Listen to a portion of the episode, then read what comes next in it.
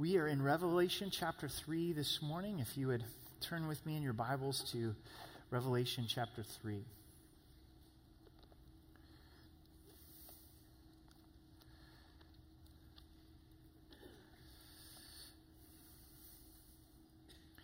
And also, if you would put a finger in Matthew chapter 23, Revelations 3 and Matthew chapter 23.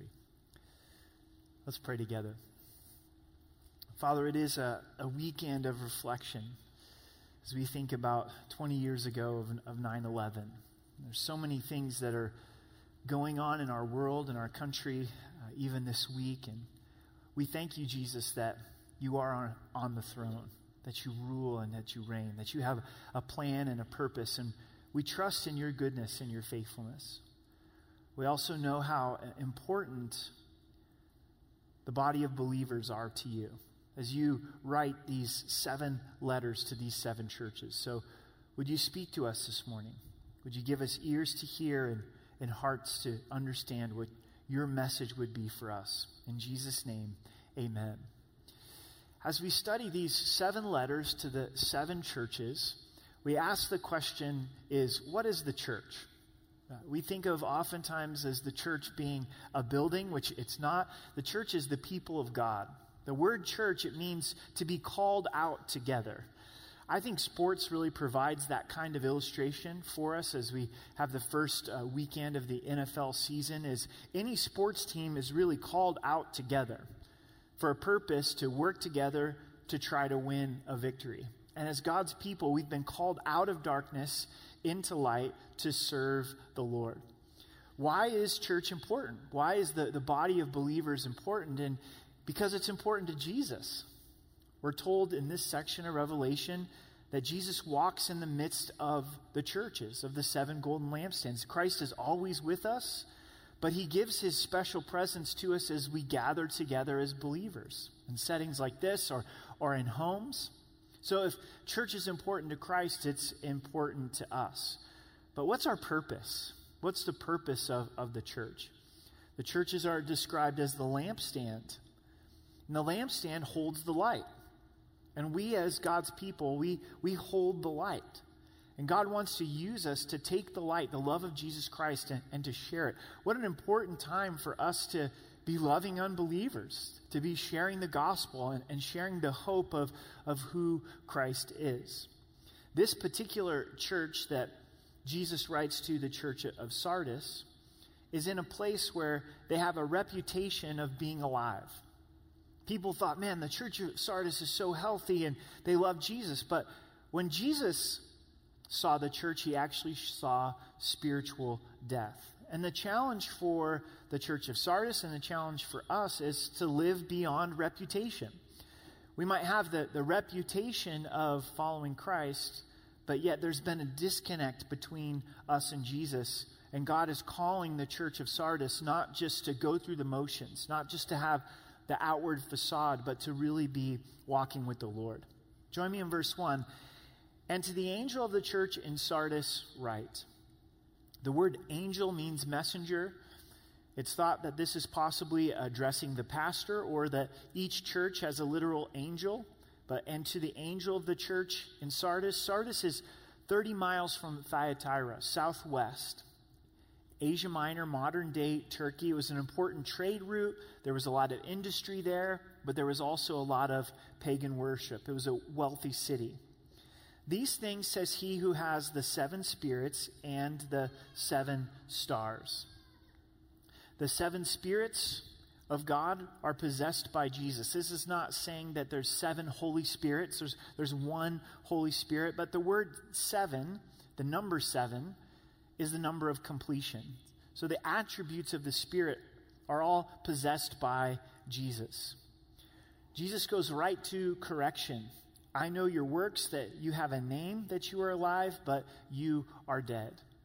In most of the letters, Jesus gives a commendation, he gives a encouragement. But here for the church of Sardis, he goes right to the correction and he says, I know your works, and I know that you have a name that you are alive, but in actuality, you are dead. So their reputation was good. the other churches in the surrounding area would look at Sardis maybe even as an example of those that love the Lord and, and serve the Lord. But Christ's perspective is entirely different. And I find that challenging about these seven letters. Is this may be what the church thinks about themselves. This might, might be what others think about the church, but this is what Jesus sees. And we want to search our hearts before the Holy Spirit of saying, God, what do you see in my life? God, what do you see in, in Rocky Mountain Calvary? This may be what, what we think or what other people think, but, but God, what do you think? For the church to have the reputation of spiritual life, but actually to have death is like a cloud. Hasn't it really been a hot September, a hot, dry summer here in Colorado? It's a little bit frustrating when there's a big, dark cloud. And you're thinking, man, we're going to get one of those thunderstorms that Colorado's known for. For it to simply pass over. No rain comes from that, that cloud. And that's what the church of Sardis is like. It, it looks good, it acts good. You think it's going to produce the life of Christ, but that's not what takes place. This reminds me a lot of the Pharisees, where the church of Sardis is at, is where the Pharisees were at as well. So I want to take some time to look at Matthew chapter 23 this morning and see where the scribes and the Pharisees went wrong, probably where the church of Sardis went wrong as well and for us to have a warning from the Lord because be with religion apart from relationship with Christ, we're going to tend to go this direction. We're going to tend to go the direction of the scribes and Pharisees of the church of Sardis, where we've got the outward facade, but there's not the genuine life of Christ taking place in our lives. So this is Matthew 23, verse 1. Then Jesus spoke to the multitudes and to his disciples. Now, notice who Jesus is speaking to. He's speaking to the multitude and the disciples, but he's not speaking to the scribes and the Pharisees. He's speaking about the scribes and the Pharisees, but he's actually teaching the disciples and the multitudes this is what I want you to not do. This comes at the very end of Christ's life. He's about ready to be crucified, and it's an important topic on his heart and on his mind. Saying the scribes and the Pharisees sit in Moses' seat. Moses' seat, that position of authority, that position of spiritual influence, and that's where the scribes and the Pharisees sat. When we think of the scribes and Pharisees, we oftentimes only think of them in a negative context, but they started off well. The scribe's whole job was to be in the Word and to rightly transcribe it to be able to produce copies, scrolls of, of the Word of God. They were committed to the Word of God. They were men of the Word. The Pharisees were a group that set themselves apart to study and implement the Word of God. So they started off well, but somewhere they got completely off track, and Jesus tells us how and why they got off track. Therefore, whatever they tell you to observe, that observe and do but do not do according to their works. For they say and do not do, for they bind heavy burdens, hard to bear, and lay them on men's shoulders, but they themselves will not move them with one of their fingers. So if you're writing things down, this is where the Pharisees went wrong is they place a burden on others they were unwilling to carry themselves. We go down a wrong path if we place a burden on others that we're, we're unwilling to carry. And I don't know why that we would tend to do this, and the scribes and the Pharisees would, would tend to do this, but this can easily happen where we're putting heavy trips on people and we examine our own lives and we go, I'm not even doing what I'm asking other people to do. And it's not the heart of Christ, it's not the yoke of Christ. It's interesting that Jesus, he said, Come to me, all you who are weary and heavy laden. Take my yoke upon you, for it's easy and light. Jesus didn't lay a, a, heavy burden. He said, I want you to walk with me. I want you to let me carry the burden and you walk in, in step with me. But religion tends to put burdens on people that God never intended.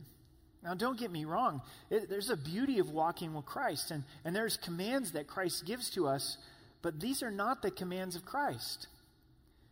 These are not the, the heart of Christ. This is not coming in relationship with Christ. These, these are just burdens and rules and, and regulations. So we examine our hearts and we go, wait a second, am I starting to put burdens and heavy trips on people? And if I'm honest, I'm not doing those things in my own life.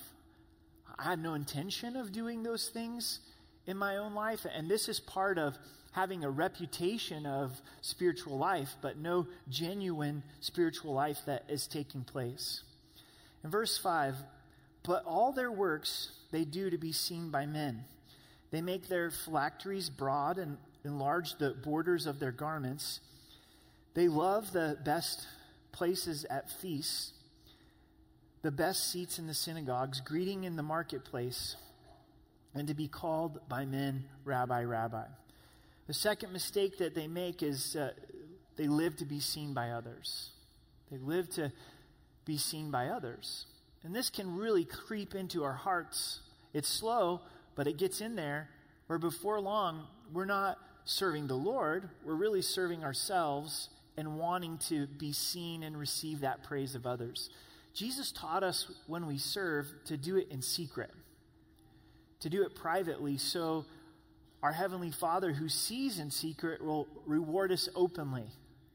I'm not doing this to be seen by men. I'm doing this out of love for the Father. But what creeped into the heart of the Pharisees is they wanted to be seen by others.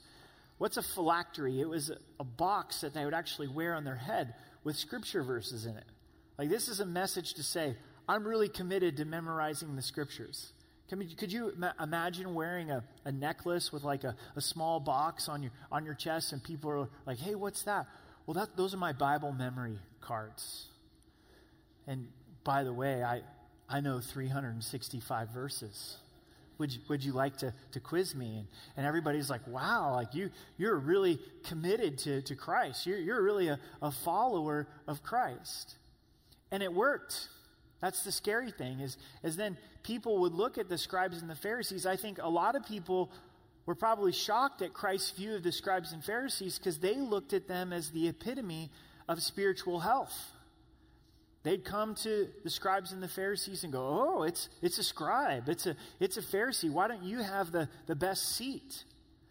At King Soopers? oh, hey, Rabbi, it's good to see you. All of those, those types of, of things. Oftentimes, I think we think that we're above this, but it can really creep into our hearts. And we live in a culture that really emphasizes reputation to be seen by others. And social media has really propagated that, hasn't it? What do we put out on social media? We don't put out the worst parts of us on, on social media, probably wisely. You know, that it's not really the place to, to air your, your dirty laundry. But we always put out the, the best that we've got to offer on, on social media, the best of the experience.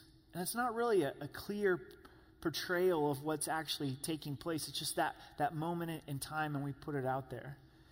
And really, what makes social media work is people's opportunity right then to express their approval or disapproval.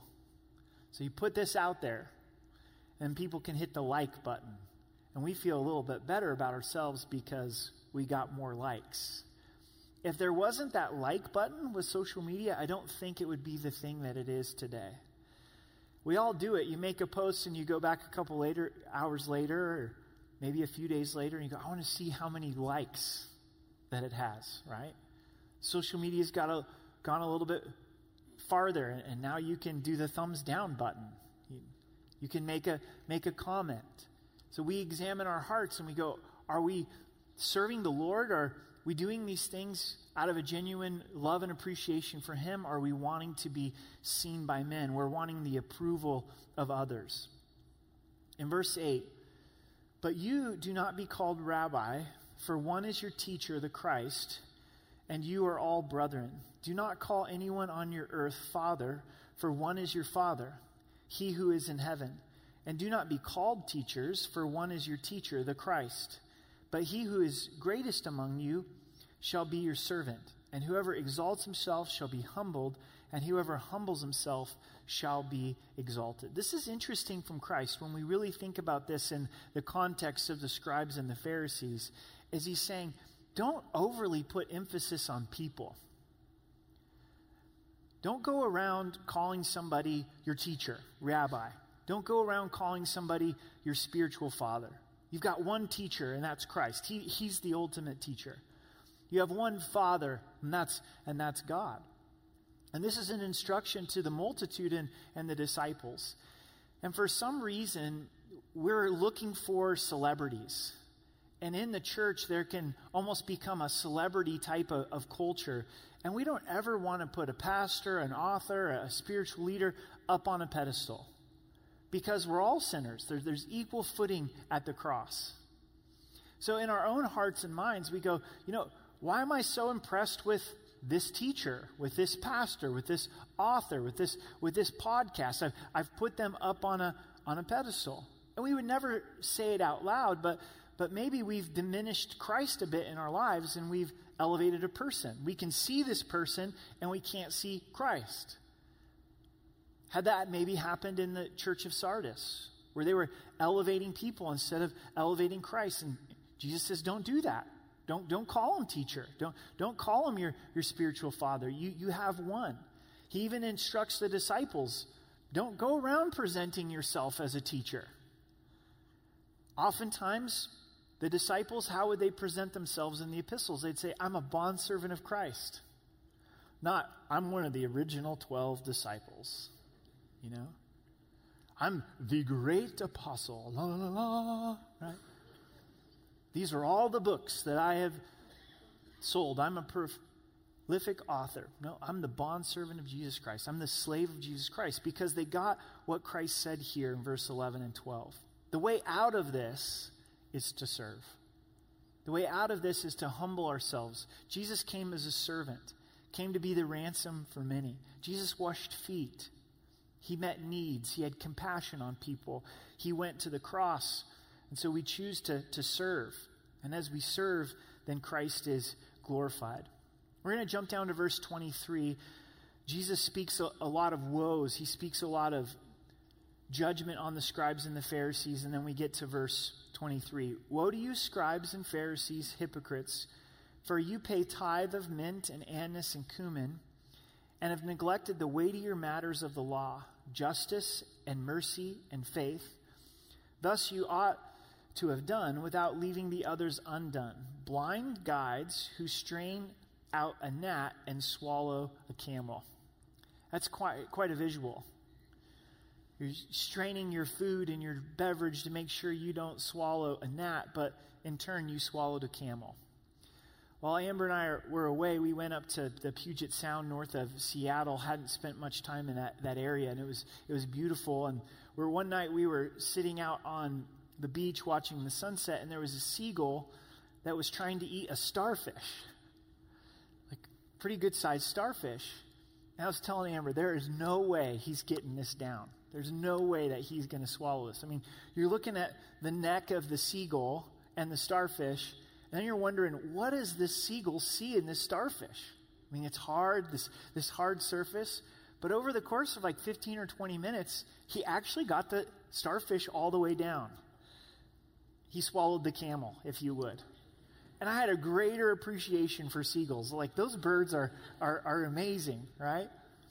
So the Pharisees have gotten way off track. And this is the third thing to, to focus on is they focused on the minors and neglected the majors. They focused on the minors and neglected the majors. They're tithing on their herb garden. And Jesus doesn't condemn that. He says, You, you should have continued tithing on your herbs, your cumin, your cinnamon, but you've neglected the weightier things, the things of justice and mercy and faith. And when we're living for reputation, we're going to focus on the minor things. We're going to focus on the things that people can see. Ooh, you're tithing on your herb garden. That's a whole nother commitment of being a cheerful giver, right? And they liked that praise that came from, well, what are you doing out there? Well, I'm just making sure that I'm giving my 10% of my herbs to, to the Lord. I mean, can you, can you imagine? But there's obvious things right in front of them of justice. There's atrocities that are being taken place that the scribes and the Pharisees should have stood up for. There was a, a clear opportunity for mercy, to be able to express mercy. Here, here's a clear opportunity for faith, to be able to, to trust the Lord. And we examine our hearts and we examine our church, and is it possible that our church, Rocky Mountain Calvary, we're starting to focus on the minors and we're missing the majors? Is there things in our community where Jesus would go, This is obvious. This is an obvious time for, for justice. This is an obvious time for mercy. This is an obvious time for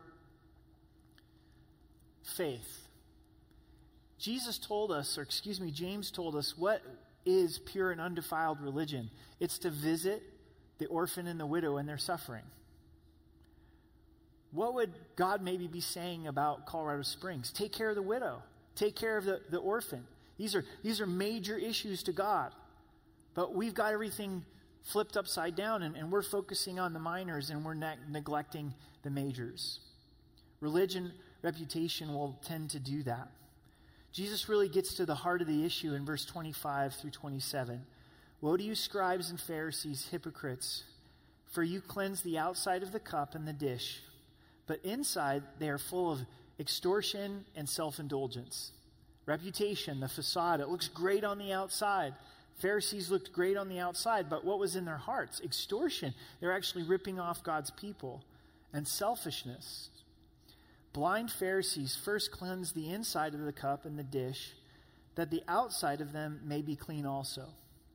Woe to you, scribes and Pharisees and hypocrites, for you are like whitewashed tombs, which indeed appear beautifully outwardly, but inside are full of dead men's bones and uncleanness. Even so, you also outwardly appear righteous to men, but inside you are full of hypocrisy and lawlessness. Fourth way the Pharisees went wrong is they focused on the outward instead of the inward. They didn't allow God to clean the inside of the cup. In Jerusalem, even at the time of Jesus, there are whitewashed tombs. Jesus is literally looking at whitewashed tombs. That tomb is white, but yet what's inside? Dead bones. Says, You scribes and Pharisees, you're a whitewashed tomb. The church of Sardis, man, it looked squeaky clean on the outside. It looked righteous on the outside, but all Jesus sees is, is dead bones that he is addressing. Here at the church, I think rightfully so, we put a, a little bit of effort in how the stage looks so it's not a distraction. You know, there's not coffee cups that sitting out here, and you know, there isn't trash over here and but the backstage is a little bit different. The backstage is more like your garage. It's, it's functioning, right?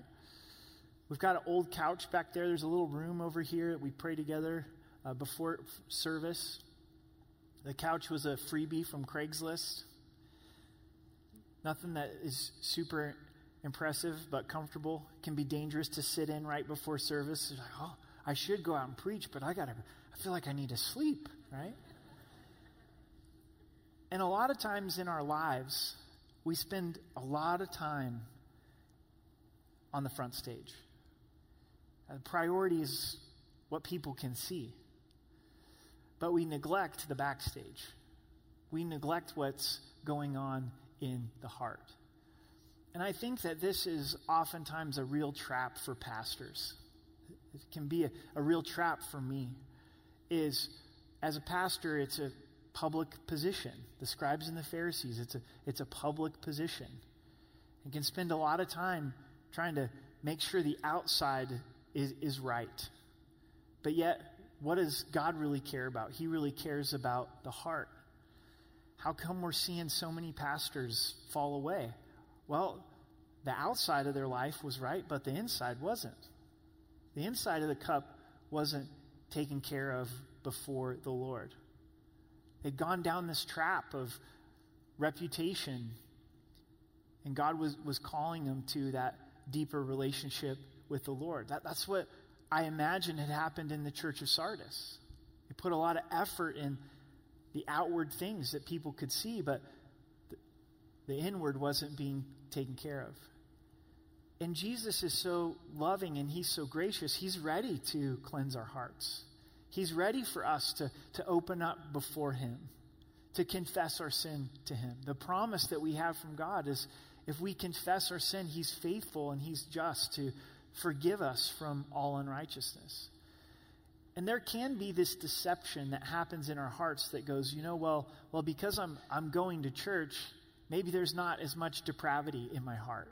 Maybe there's not as much sin in my heart. Or, man, I'm finally reading the Bible for myself and I'm doing my devotions. And maybe because I'm, I'm doing the, my devotions, there isn't sin and depravity in my heart. Or, man, I'm serving in the church. Maybe I'm in ministry. Maybe, maybe there's not depravity in my heart. Guess what? We're going to be just as much sinners when we walk out of here as when we came in here. And people in ministry are sinners. And people that read their Bibles are, are sinners. And we need Jesus, don't we? And if we're not careful, we can begin to think, well, because I came to church, I'm good. Because I served, I'm good. Because I, I tithed, I'm good. And God's saying, no, take a look at the heart. Open up your heart to me. And let me do a work that only I can do in your heart. Verse 37, we jump down to at the end of this chapter. Oh, Jerusalem, Jerusalem the one who kills the prophets and stones those who sent to her.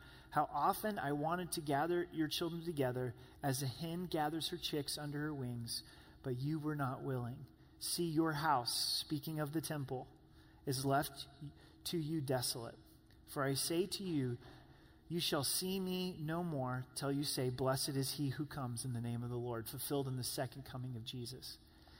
This is the heart of it, gang. This is the heart of it, church is Jesus is saying, Scribes and Pharisees, this is where you missed it. But all along, I wanted to give myself to you.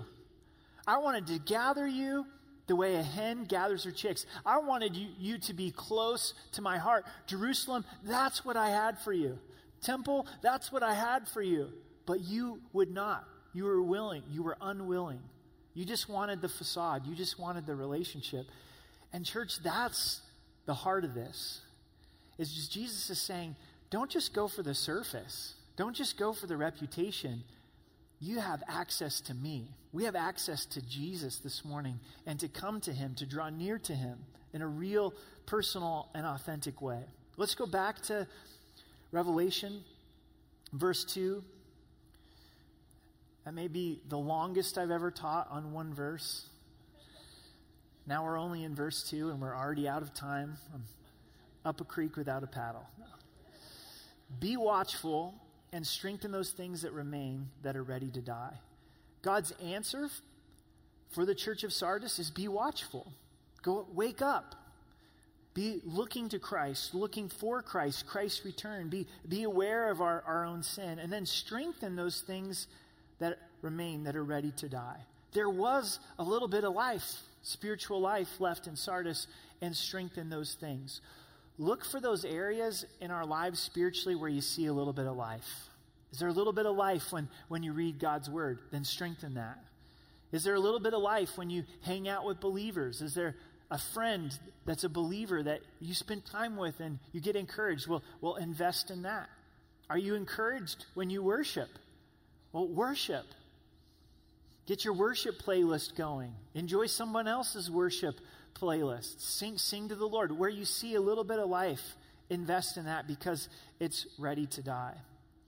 For I've not found your works perfect before the Lord. Remember, therefore, how you've received and heard and hold fast. So I want you to remember, Church of Sardis, how you used to hear the Word of God. When you'd hear the Word of God, then you would hold fast to it. Repent, get back to that. Don't just keep up the reputation, but hear the Word of God. How we hear the Word of God is, is so important. When we read the, the Word of God, when we hear God's Word be taught, are we coming to it in a place where we're saying, God, I expect you to speak to me? I'm ready for you uh, to speak to me. And as we hear, then, then we hold fast. And as we hold fast, staying close to the heart of God. Jesus, in his love for us, calls us to repentance. Five out of the seven churches receive correction from the Lord. When we receive correction, it's often easy for us to get defensive. How do you handle it when you receive correction even from somebody that you know cares about you? Maybe you've got a good boss and your boss says, Hey, do you have a second? Nope, I don't. I really don't, right? This is something you could work on. These are things you're doing well, but you could really do better at this. And it's like, really? It's easy to get defensive. At home, right? Maybe you're serving and doing things at, at home, and your spouse or your kids or your roommates say, hey, you know, could you work on this? When you do this, you kind of leave this really messy. What? What? Are you, are you picking on the way that I do dishes? Well, you never do dishes, right?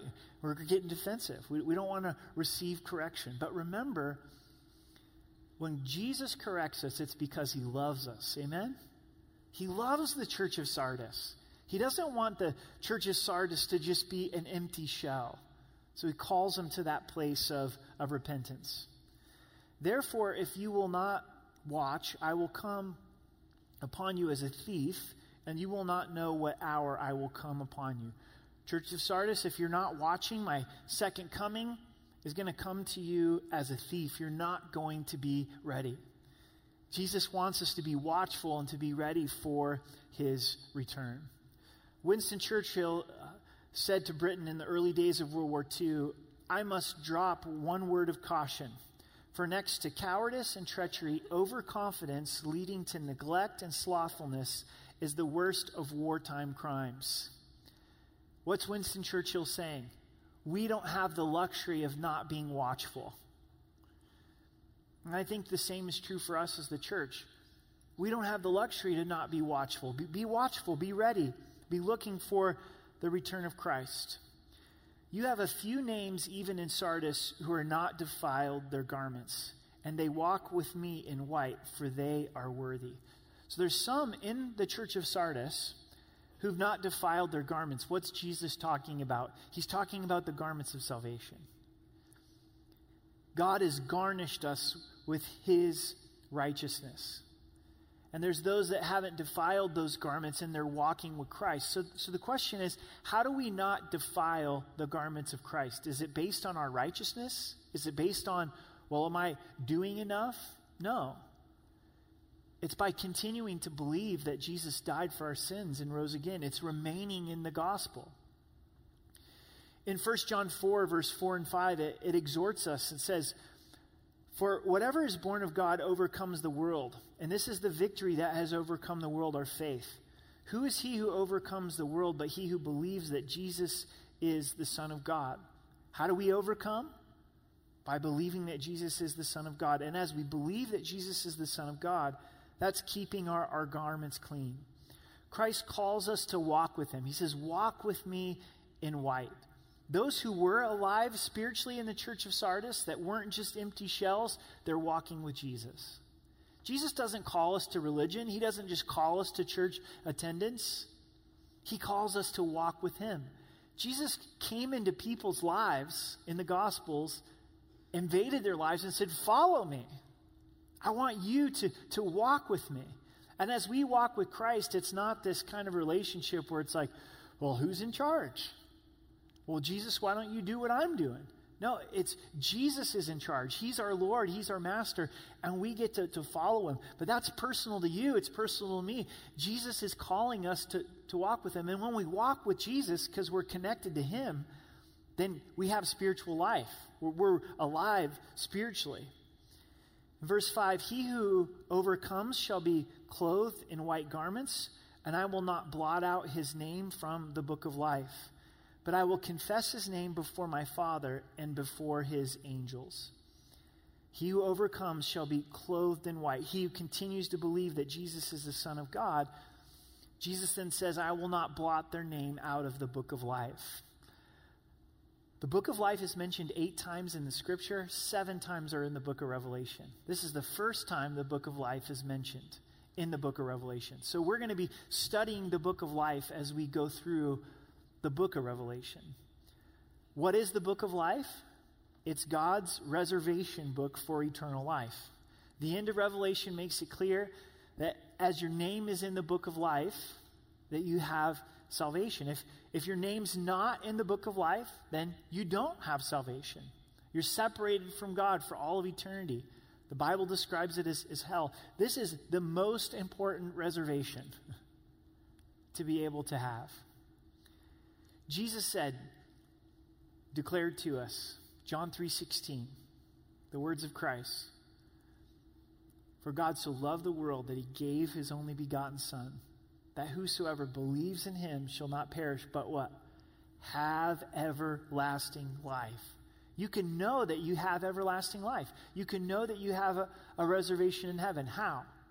By believing in Jesus, his death, his resurrection for your sins, him being the Lord of your life. And as you're in that place of faith, there's that assurance of knowing that your name is written in the book of life. Our name gets in the book of life by believing in Jesus. Our name remains in the book of life by continuing to believe in Jesus. There was a, a man named Charles Templeton that was a contemporary of Billy Graham. They were close friends. He was very influential in the foundations of the Youth for Christ and led a lot of people to come to know the Lord. But he went on to denounce his faith to the point where he was an atheist and was apologetic to those that he had reached for Christ and tried to convince them to not be followers of Christ. So the question is with Charles Templeton was he saved to begin with and he lost his salvation or was he never saved at all? I don't know. Only God knows the heart of Charles Templeton. Here in more recent history, uh, Joshua Harris, who wrote I Kissed Dating Goodbye, that was popular when I was in high school, and I benefited from his books and went on to, to pastor. In a very public way, he's denounced his faith. Just recently, he's got a workshop of how you can sign up for his class if you want help on how to deconstruct your faith. And after some criticism, he went ahead and withdrew that class. But he's very public in that he doesn't believe the gospel anymore and wants to help people not believe in Jesus. He's gone the exact opposite direction. I don't know his heart, but I can tell you this based on the truth of Scripture it's important to continue to believe that Jesus Christ died for our sins and rose again. There's that moment of conversion in our lives where we believe the gospel, but why would we ever depart from the gospel? Why would we ever depart from believing that Jesus died for us and he rose again? And we end in verse 6 He who has an ear, let him hear what the Spirit says to the churches. On Wednesday nights, we're looking in depth at a verse, a topic from our weekend text. So on Wednesday night, we're going to study this. He who has an ear, let him hear what the Spirit speaks to the churches. But for this morning, let's allow the Lord to examine our hearts. Are we like the church of Sardis, where we're going through the motions? And it appears that we have spiritual life, but in fact, we're dead. And it's important for us to turn back to Christ and to seek Him and to draw near to Him. Here He is longing for us to draw near to Him. My life uh, growing up reminds me a lot of the, the church of Sardis, and it was choices that I made. But I grew up in the church, and I'm thankful for it now. But I knew how to play the game of church. I went to Christian school, was always in attendance of church, and I knew the Bible, and I could give you the right answer. But my heart wasn't for Jesus. My heart didn't love Jesus. I didn't want to draw near to Jesus. I didn't want to surrender my life to him. I wanted to do things my own way. And thankfully, God in His grace pursued me in that state. And you may be at a place where you've come to church for a long time, but you've never surrendered your heart to Jesus. In your heart of hearts, you haven't trusted Him for salvation, you haven't surrendered to Him. And Jesus wants to save you this morning. And it's an important question to wrestle through is my name written in the, the Lamb's Book of Life? We don't know when we're going to step into eternity.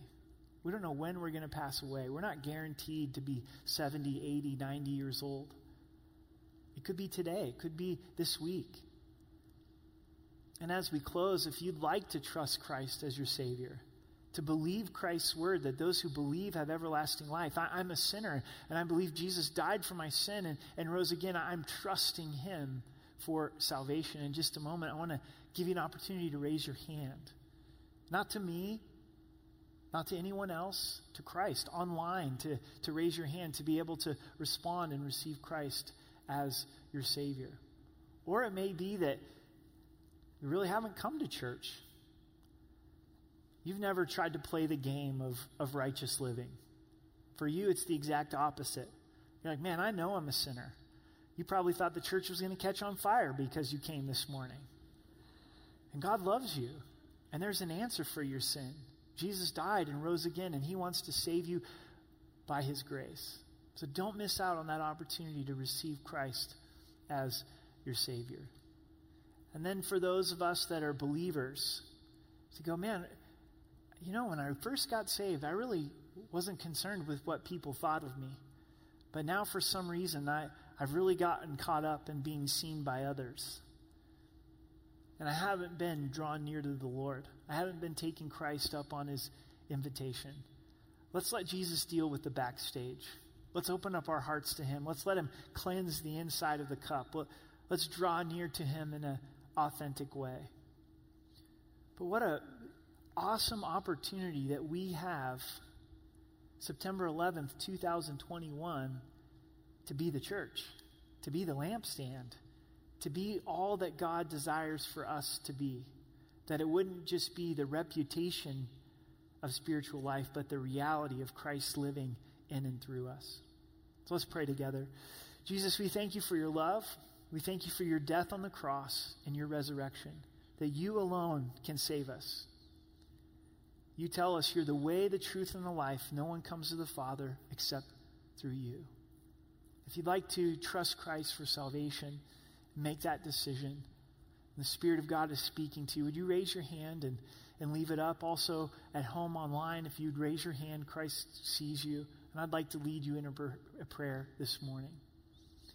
Just raise your hand to the Lord if you'd like to receive Christ as, as your Savior. If your hand's raised, pray this prayer with me. Jesus, I believe that you're God, that you died for my sins and rose again. I ask you to save me, to forgive me. I invite you to be the Lord of my life. Thank you for your forgiveness. Father, I thank you for those that have responded to the gospel. You tell us in your word that as we believe that we have everlasting life, would you protect them and grow them in you? And Jesus, we thank you that you want more than religion. You want more than us going through the motions. That you invite us to draw near to you. You invite us to walk with you. So would you take us deeper in you this morning? In Jesus' name, amen.